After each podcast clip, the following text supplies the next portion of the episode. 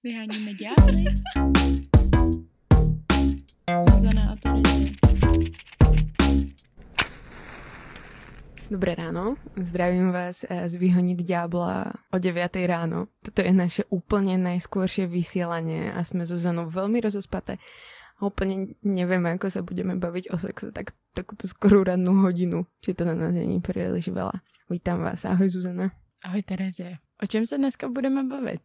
Je to těžký vlastně vymezit, ale rozhodli jsme se, že tomu dáme takový koncept. Budeme se bavit o tom, k důležitá je pro člověka intimita a kde všude ji vlastně, nebo kde všude, jak ji můžeme ztratit a jak se s tím člověk vyrovnává. Konkrétně se budeme hodně bavit o sexu ve vězení. A iba o sexu, ale aj o vzťahoch vo väzení, aké podoby tam vlastne nadobudajú a ako je vlastne možné si vybudovať nejakú intimitu, respektíve súkromie vo väzení v inštitúcii, kde je neustály dohľad a stále vás niekto sleduje, kde v sprchách nie ste sami, jedine kde ste sami, tak akože na záchode, ale tam sa tuším nemôžete ani zamykať. A to všetko sa dozvieme podrobnejšie od našej hostky a to bude Kateřina Nedbalková v druhej časti. Socioložka. No tak pověš mi něco o své intimitě. Kdy jsi cítila jsi někdy v životě, že jsi ji ztrácela, nebo že jsi ne ztrátila intimitu, ale že Kedy jsi... si ztratila svoju intimitu? Když mi bylo 14. Keď som začala robiť podcast Vyhoniť diabla, Ne, že eh, si bojovala s tím, že třeba no nejaké narušenie proste. narušení alebo... intimity, ano. No ja pociťujem narušenie intimity eh, furt, keď idem napríklad na kúpalisko a to som, por- to som cítila už ako od malého dieťaťa, dievčaťa, odkedy som si začala nejak uvedomovať svoje telo. A to som začala že ho porovnávať a proste som videla, že na mňa ľudia pozerajú a tak ďalej a musela si ich proste nahať do tých sprch, ako nemusela si, ale ľudia to tam robili, ja sa doteraz akože sprchujem v plavkách, hej. Keď si dám dole akože vršok od plavok, tak to už je moc. Vôbec nechápem ostatné ženy, cením ich za to, ale vôbec ich nechápem, keď dokážu sa tam úplne vyzliesť a proste sú tak, jak ich pán Boh stvoril a vôbec sa nestydí. Takže vtedy som to asi začala úplne prvýkrát pociťovať a tiež keď sme sa proste prezliekali v šatni s dievčatami na telesnú. Mhm. Tiež mi je úplne príjemné. A pri tomto sme boli malá trieda a všetky sme boli v podstate kamošky, ale úplne proste v rohu, bo tak proste, "Mm, neprezliekam sa vôbec, nikto ma nevidí. A... Já si pamatuju, že jsem vnímala jako svoje vážnější první ohrožení mého intimního života, když jsem šla na koleje. Že tam jsem byla první rok na čtyři lůžáku a tam vlastně potom, když se chceš převlít, tak eh, prostě se musíš převlít před těma holkama. Protože tam ani nebylo moc jako kam jinam jít. To jsem si měla vzít všechny ty věci a jít jako přes chodbu někam jinam se převlíct. A Až tak, hej. No a byli jsme čtyři a já jsem tam nikoho neznala, že jo. Takže ty jakoby teď v ten první moment vlastně nevíš, tak jako mám se svlíknout, nebo nemám, nebo Ako otočiť sa k stene, že jo. otočit se k stěně. Ale já jsem třeba dřív neměla problém si sundat jako tričko takhle před holkama, že mi to přišlo jako, že no a co? Mhm. Ale pak jsem zjistila, že spousta holek se fakt jako otáčí a skrývá a v tu chvíli, když tohle začnou dělat, tak to funguje prostě jak Adam a Eva, že jo? Jo, jo. tak ty začneš taky se skrývat, protože se stydíš, nebo jako vnímáš, že teda ten člověk se stydí, no tak se stydíš taky. Jo, nebudeš mu spať proste svoju nahotu. No, ja som tiež bola na intraku a tiež som to vlastne nevedela, ako riešiť z prvej. Mm, vyriešila som to nakoniec tak, že som sa prezliekala za skriňou, som otvorila proste dvere od skrine, že jo, a, a tak. Alebo som bola strašne rada, keď e, moje spolubývajúce ešte spali a ja som vstávala a mohla som sa proste obliecť, keď to nevideli a bez toho nejakého skrývania, pretože to mi pripadalo strašne vyčerpávajúce tiež. A tiež som bola rada, keď už odišli že z pokoja a mohla som si užiť to nejaké proste svoje súkromie a mohla som byť sama. Druhá vec, ktorú proste človek robí iba keď je sám a to už viem proste z ilustrovanej knižky, keď si Maruška sahá na pipinku, ale dělá to jenom o samote a pod perinou. No vím si, že jsou lidi, co bydlí na kolejích. No to byla vlastně ty několik let v kuse. No, 5 rokov, 4? 4 roky, no. Takže to potom se tady ta... A veď som nemasturbovala. Ne? Prosím tě. Co to je za Pořád. otázky, Zuzano?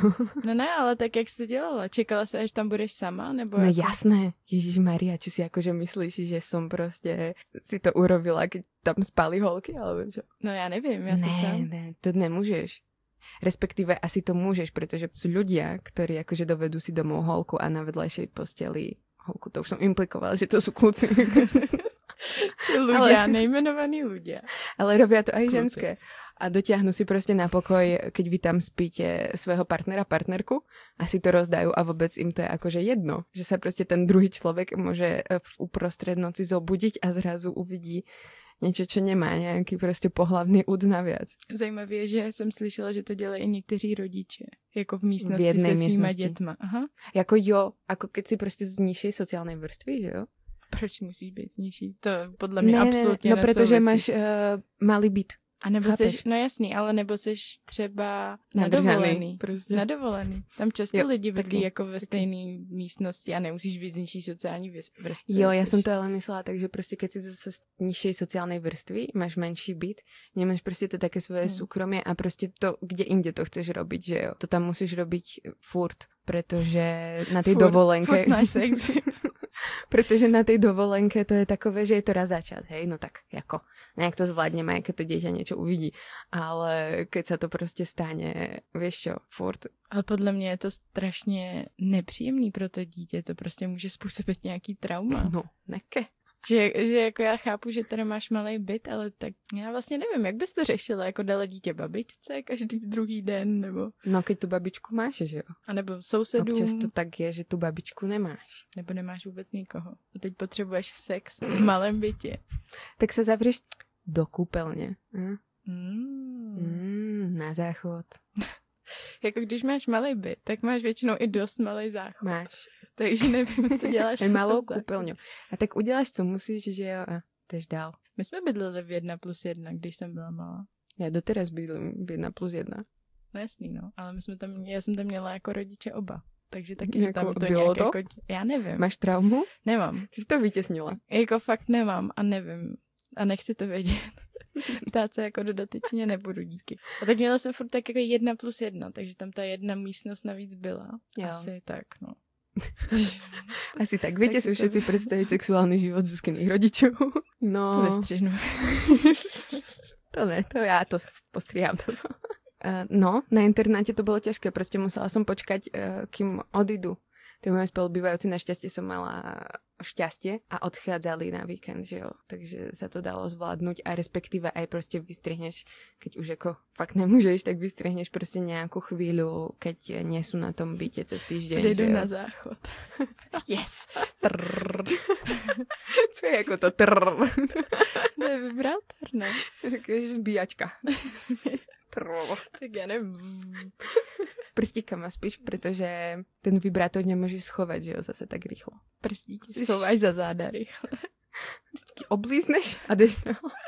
Já když jsem byla na, já už si to nepamatuju, když jsem byla na kolik, jak jsem to dělala, ale tak vždycky je tam možnost té sprchy, ne? To nechceš. Já jsem byla na kolejích, kde byly zmiešané sprchy aj mužské, aj ženské som za ne včera hovorila a mala oči až na čele. A není to tak, že všetci stojíte pri stene, jak na plavárni a sú tam muži, ženy, hej, sa to strieda, ale normálne sú tam akože na zamykanie, také bunky. Ale bohužiaľ my máme na tých kolejích, kde som bola, urobené podlahy tmavé a keď na nich pustíš vodu, tak prostě ten človek, čo je vo vedľajšej kabinke, ťa môže vidieť prostě cez ten odraz v tej vode.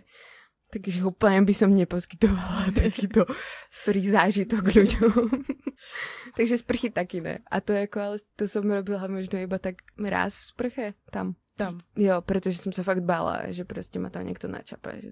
Přece len ten pokoj zamkneš nějak a nějak to uhráš, že... Proč byla zamčená, Tereze? Věci jsem spala. Jak to hraješ? já, já se bojím trošku, když spím. Jsem spala. Tři odpoledne. Šlofik ne, tak jak jako často spím odpoledne, víš co? Ano, tak se hned zamkneš prostě. Se právě bavila včera s kamoškou a ona vraví, ne, jak jdem cíkať, tak se zamykám, keď jsem doma sama. Na záchodě? Na záchodě. Hej, já si taky. To je, ale podle mě jako to Reflex. vůbec nedělám kvůli okay. tomu, že bych se bála, ale kvůli tomu, že prostě se zamykám vždycky, když jsem, i v koupelně se zamykám, když jsem doma sama a vím, že nikdo nepřijde. Takže kdyby přišli nějaký zloději, alebo... Ne, vůbec, to je prostě tak, to je zvyk. Podle mě tohle nemá nějaký jako racionální odůvodnění. Mm, to spíš mm, jsi tak zvyklá, že zavřeš ty dveře a my tam máme takovou jako kličku, tak ji prostě potáhneš. Jo. Konec. To já mám opačný problém. Jak jsem doma sama, tak já robím všetky svoje potřeby s otvorenými dverami. Jo. To je jako tedy ta intimita súkromie si to úplně naplno užívám, že jsem sama prostě yes. To mi není příjemný na záchodě. Ale co mě... Jak to nemůže... Já tomu nerozumím, jaký to nemůže být příjemné si tam prostě sám. Protože na tebe táhne. Já chci mít jako pohodlí Aha. a prostě chci mít uh, svoje nožičky a vaječníky v teplíčku. Mně někdy přijde, že táhne i z toho záchoda. Občas jo, vy keď máte jakože to jádro společné, no. jak se to volá? Nevím. Ja teraz odborník instalatérka. Tak uh, občas to táhne, keď je, je zima vonku. No. To je nepříjemné, mhm, to je pravda. Ale nám teraz, nám teraz na bytě netáhne. Ten se radá se otvorím, protože tam máme občas až teplo na tom záchodě. Já jsem vždycky nesnášela, když se některý kluci nezavírali, jako nebo chlapy na záchodě, že mně přijde, že u nich v tomhle tom to vůbec není, že jako tam ta, že jak kdyby čůrání pro chlapy vůbec nebylo jako Soukromný, intimní. že jo. Mm, to je prostě mm, akt, který vykonáš úplně kdykoliv. A mě osobně jako nevadí vidět přítele čůrat, to je úplně v pohodě. Ale že bych potřebovala vidět čůrat jako každýho chlápka všude možně. To se říká, že je dost taková jako že, no, česká věc, že prostě če, čeští chlapy všude čúraj. No, označují svoje teritorium. Akože mě to těž strašně serie. Vysloveně a nejvíc jsem nasraná na těch malých chlapov, i malých chlapečkov, prostě keď ich matky ku každému stromu, kde, ktorý vidia v Ale centre kdyby... mesta, na Svobodiaku prostě, stiahne mu kalhoty a prostě poď šuraj a ještě ho pochválí, jaký si dobrý chlapec, že si se pekně vycíkal. A je úplně... Ano ale t- kdyby to bylo aspoň teda ke stromu, ale ono to je třeba prostě no, v půlce chodníku, oni, jsou, oni se nebojí ničeho, kdyby fakt k tomu stromu, tak si řeknu, jo, hm. dobrý, lepší, než by se počúral, třeba má problémy zadržovat, ale... tak eh, trojročné děti většinou mají problémy ještě zadržovat to ten cyklus taky mužský, najprv máš problém se zadržet, potom zase máš to problém zadržet. Nebo třeba u baráku to dělají, prostě počuraj dům. Nám už uh, přišla hostěka, tak uh, končíme první část.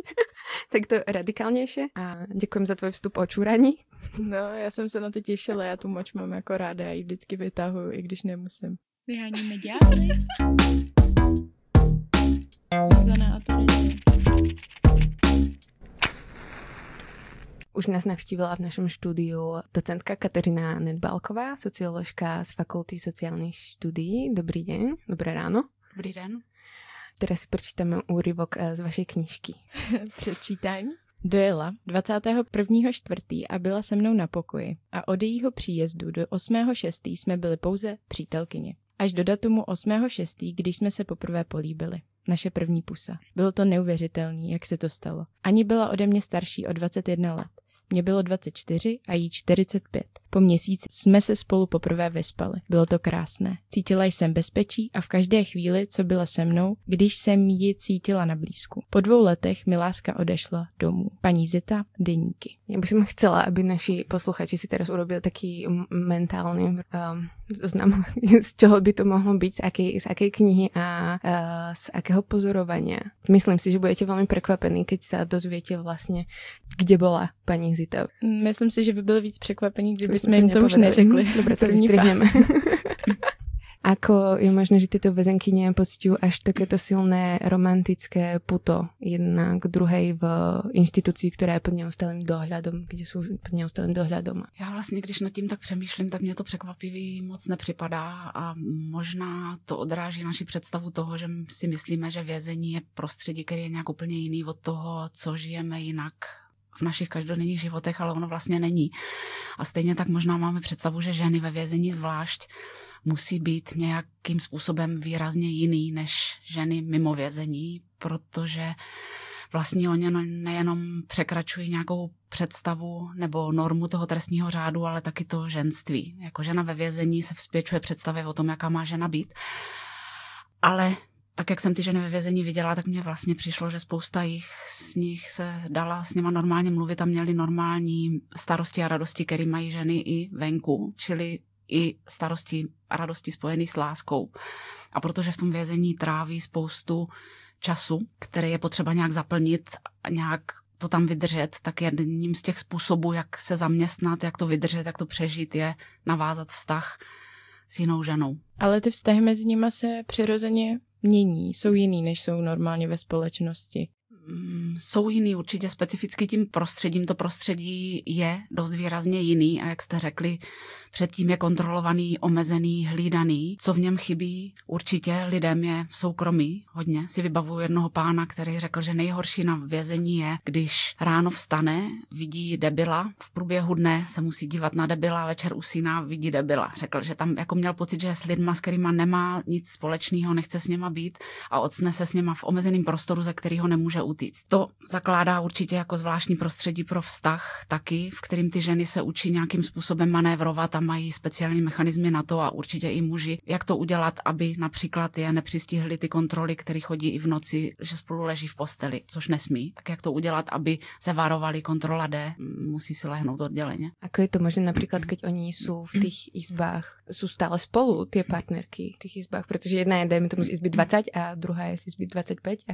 V té věznici, kde já jsem dělala výzkum, a to možná je překvapivý, většinou bývá, když to říkám lidem, byly pokoje po třeba pěti a na tom oddělení bylo těch pokojů třeba pět a ty nebyly zavřený mezi sebou, takže pětkrát pět, 25 žen se spolu bylo v kontaktu a tak byly nad sebou tři patra a někdy ty patra nebyly taky oddělený, takže ty ženy mohly se navštěvovat. Tohle jako si ale nejsem přesně jistá, jak tohle je jako v noci určitě ty patra nejsou prostupný, ale ty pokoje nejsou zam, zamčený, takže ty ženy můžou se mezi těma pokojema navštěvovat, ale to můžou být výrazný rozdíly mezi věznicema a jiný případ úplně vazební věznice, kde jsou lidi většinou po jednom nebo v daleko menším množství. Taky muži, některý, s kterými jsem v dopisním kontaktu z těch velkých věznic, tam ještě je to daleko horší. Ty věznice jsou předspaný a v pokojích může být 10 až 15 třeba. Když jsme bývali na internete, tak jsme byli tři a už nám to bylo nepříjemné prezlíkať se alebo robiť prostě nějaké sexuální věci potom a tak to se úplně nedá. Tak... Mě by zajímalo, no. jenom protože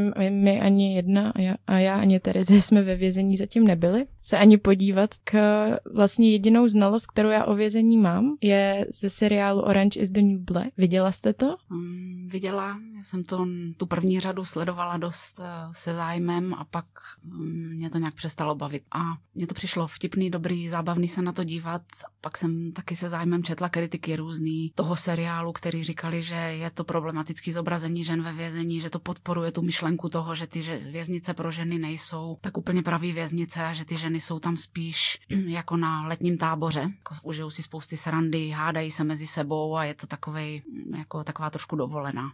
Ale možná věrně to zachycovalo něco, co je pro vězení a pro americké věznice asi typický rozlišení podle etnicity výrazný, že spolu lidi drží podle toho běložky s běložkama, černošky spolu, um, latino ženy spolu. Co mě tam zaujalo je, že v některé té sérii, nemyslím si, že to byla hned ta první, ale že ty ženy mají záchod na pokoji hmm. a ten záchod není ničím krytý. Oni sedí, oni mají postel a vedle toho je záchod. Takže vlastně, když jedna vykonává potřebu, tak ta druhá tam leží třeba v posteli. Je to tak i v těch českých věznicích? Já si myslím, že někde to tak určitě je. A já si myslím, že tady v té věznici zrovna, kde jsem byla, že to tak nebylo, že měli záchody, z kterých byl přístup z chodby, mm-hmm. ale v některých věznicích určitě to tak je. A může se oni zamykať na záchodu? Ne, ne, určitě ne. Ani teda v sprchách předpokládám. Ne, ne, ne, ne, protože to by bylo asi, by vyhodnotili jako velký riziko bezpečnostní. To vím, že byla jedna z příhod, kterou mě vyprávěla jedna žena, že když chtějí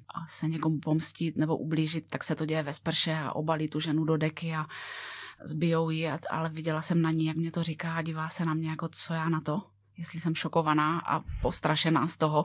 Nebyla jsem si jistá úplně pravdivosti toho příběhu. Jako, a to si myslím, že může být, ale stejně je to zajímavé, do jaké role se chtějí ty ženy stylizovat a co chtějí o sobě říct a ne všechno nutně musí být pravda. Stejně tak to, co říkají o své vině, nevině, o tom, jak se do vězení dostali. Pojďme se dostat k těm vztahům, protože to mě zajímá. Já jsem to viděla právě v tom seriálu ale zajímá mě to i, nebo jak to, jak to chodí právě v těch českých věznicích. Tam se vlastně do lesbických vztahů dostávají i ženy, nebo no. Heterosexuální ženy. Heterosexuální ženy.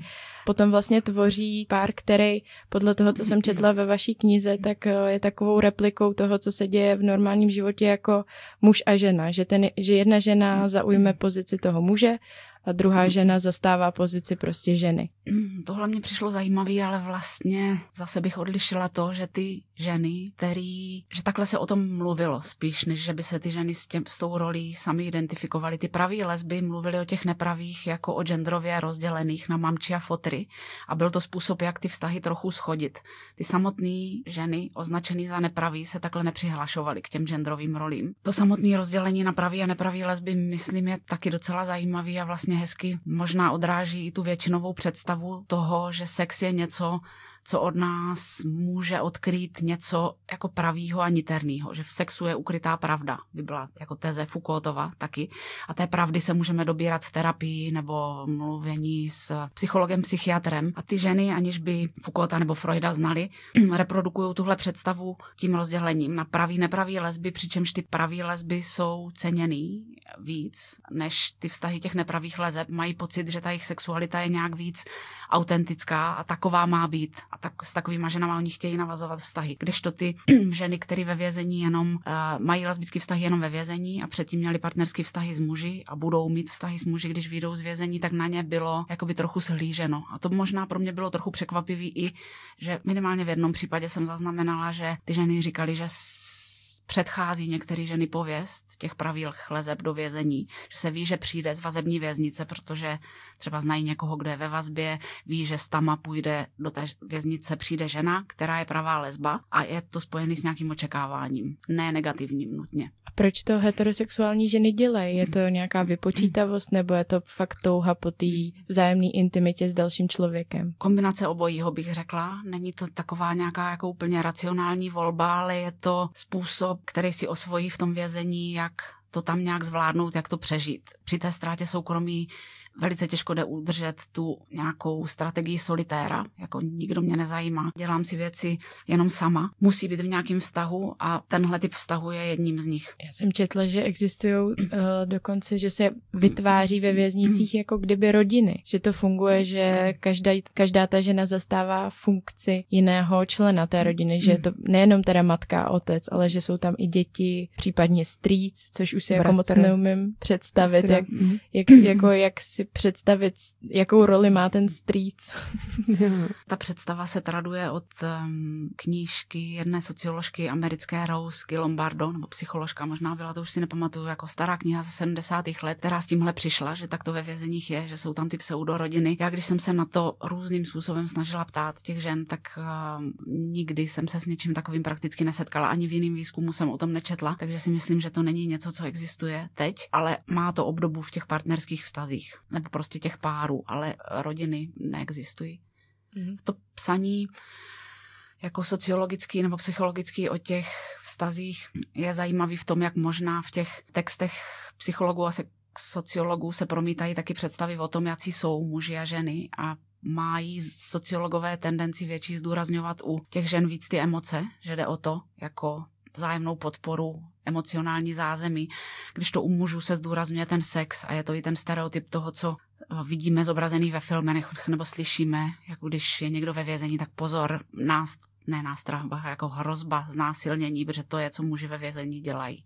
Hmm. Zase, když se mě povedlo s nějakýma mužema a ve vězení o tom mluvit, protože jsem jako dobrovolnice pracovala pro člověka v tísni, jsem promítala dokumenty a, a tak ti muži mluvili v mnoha případech o tom, že nejde jenom o sex, že se do sebe zamilovávají, že to jsou jako partnerský plnohodnotný vztahy, který nenutně přetrvávají propuštění z vězení, ale nějak jako nejde jenom o sex. A naopak ty ženy hodně mluvily o tom, že o sex jde, že to není jenom to, že jako potřebují nějakou blízkost a podporu, ale že je sex něco, co jim ve vězení hodně chybí. To je zajímavé. Já bych skôr povedala, že muži mhm. budou cítit větší to stigma toho, té homosexuality. Jakože nebudou se chcet přiznávat k tomu, že budou si to iba tak chránit tím jako sexom, že prostě je to iba sex, nič to prostě neznamená, že naopak ženy by som predpokladala, že budou viac akože emocionálne a budú si ochotné priznať nejak ten vzťah. Ty muži, keď už sme pri nich. Rozdielovali aj oni nejak tie svoje role?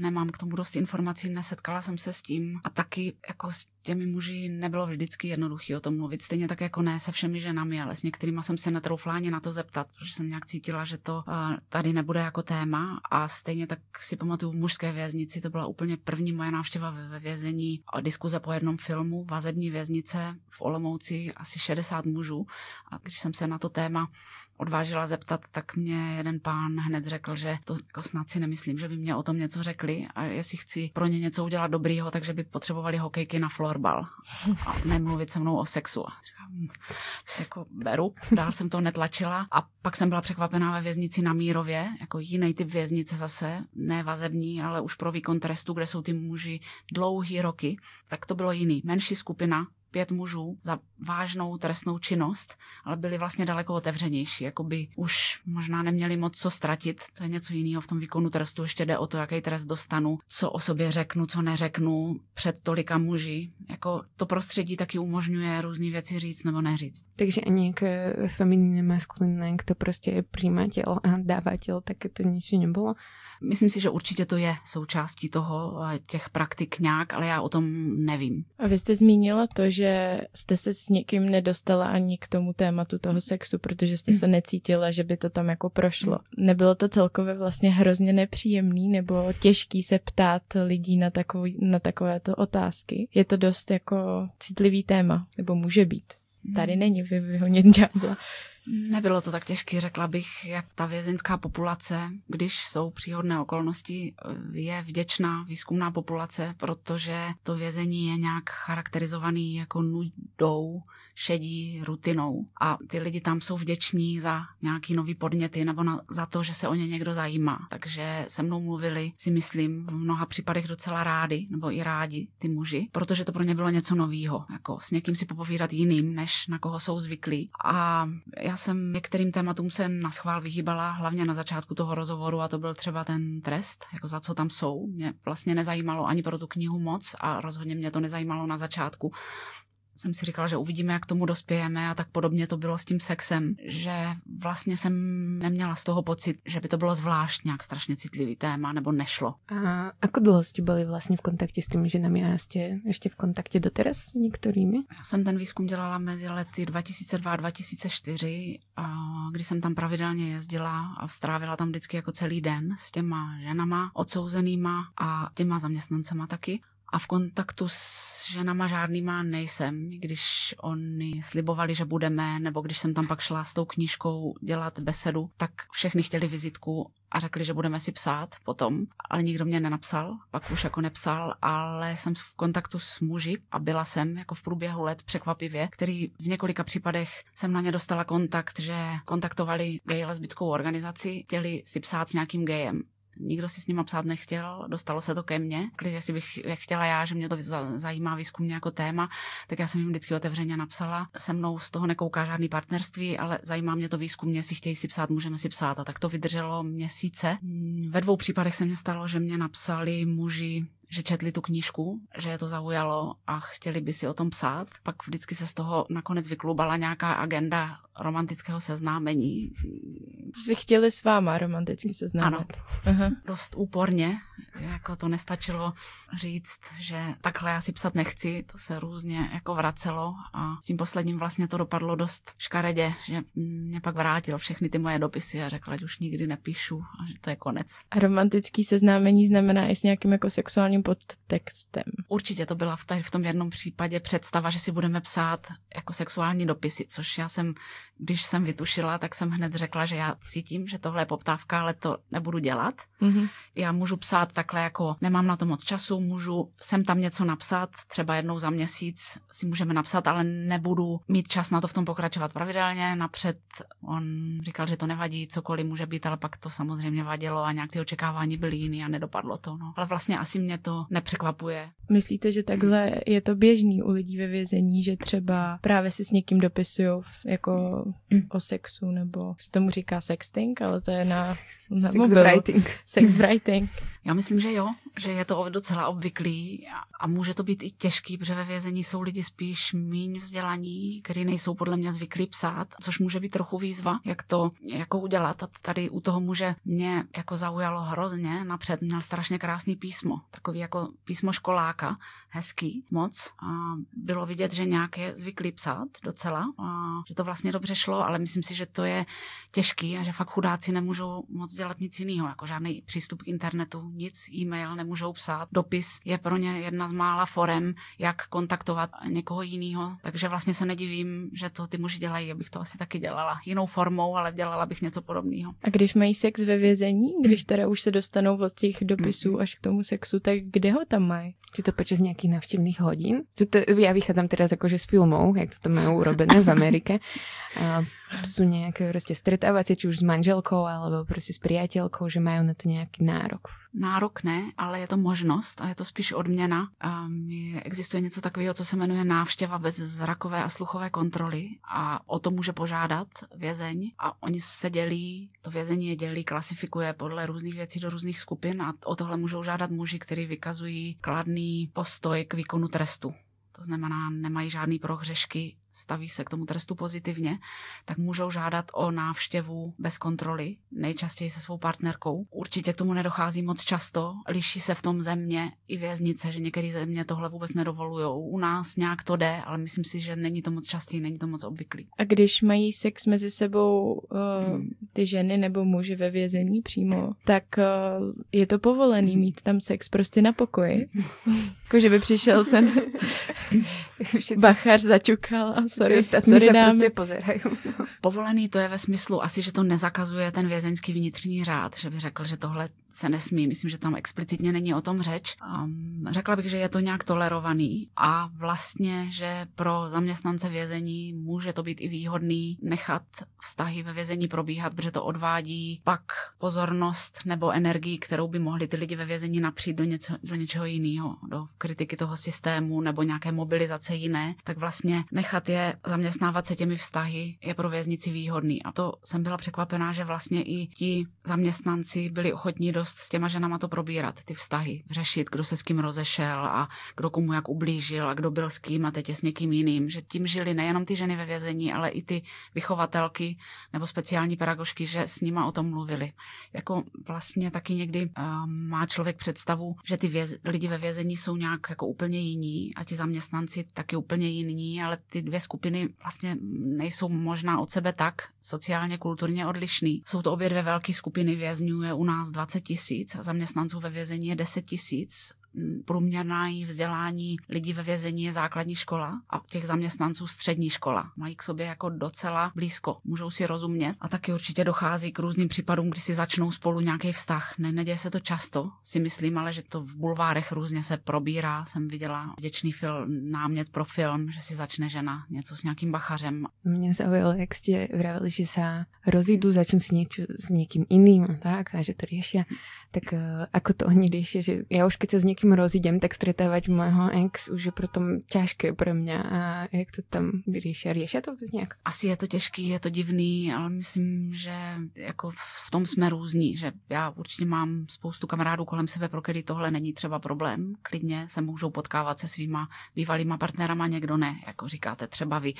Takže v tom některým, že nám to určitě vadilo víc, některým míň. Mm-hmm. A funguje tam třeba sex jako nástroj nástroj nějaký směny, že za sex vlastně třeba dostanu, já nevím, co je, po čem je poptávka, třeba cigarety nebo kafe. Říkali ty ženy některý, že jo, a s tím souviselo to označení, který některé ženy použili, kantinská kurva, žena, která se pouští do partnerského vztahu právě skrz to, aby za to dostala něco, co se dá koupit v té kantýně, což je právě ta káva, cigarety. V tom označení už cítíme, že je na to pohlíženo s nějakým despektem, ale možná ty ženy, které takhle jsou označované, jako určitě se s tím sami takhle neidentifikují a mají pocit, že ty jejich city jsou opravdový, niterný a rámovaný emočně, ne vůbec jenom ekonomicky. Ale určitě to jsou části motivace pro vztah mohlo být, že jdu do vztahu, protože z toho něco mám. Stejně tak jako mimo vězení. Tohle taky pro mm-hmm. někoho může být motivační pro vztah. Um, já bych to teda tak zakončila trošku, ale otázkou, kterou jsme to mali asi začať.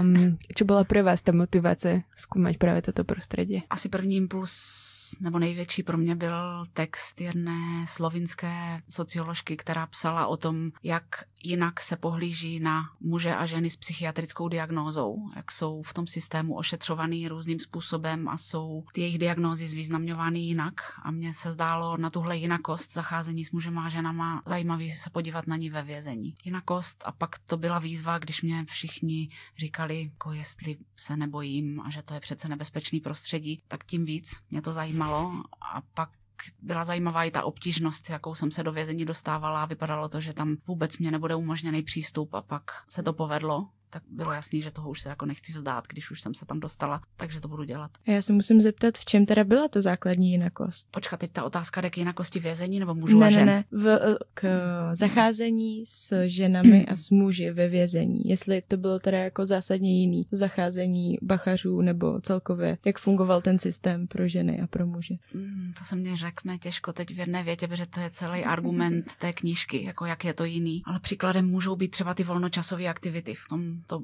jako bylo do očí úplně, že muži často ve vězení chodí do posilovny a opouští tu věznici, někteří muži, někteří určitě ne, jako nabušení svalovci. Té věznici, kde jsem byla v ženské, bylo tělocvična se říkalo něčemu, co byla jako třída, taková jako bývalá, prázdná, kde byl koberec a jeden stroj na zeštíhlení pasu. Nic, žádná činka, nic jiného, jenom toto. Pak měli kurz jako společenské výchovy, kde paní vychovatelka radila ženám, jak to udělat, jak zakrýt dvojitou bradu nebo povyslá prsa nebo větší pas, kurz šití a tak. Takže tam rozdíl je. Jo, ty sociální role asi se tam podporují nějaké ty feminní. Podporují a i se souhlasem těch žen, že vlastně to je něco, čemu oni rozumí a s čím se identifikují. Jo. Některé ženy. Děkujeme moc. Že jste nás stalo. navštívila v Rádiu R v pořadu Vyhonit ďábla. Sledujte nás na sociálních sítích. Samozřejmě. Máme Instagram, máme Facebook a budeme rádi za hodnocení na Apple Podcast. za hvězdičky. Tak naslyšenou. Naschledanou.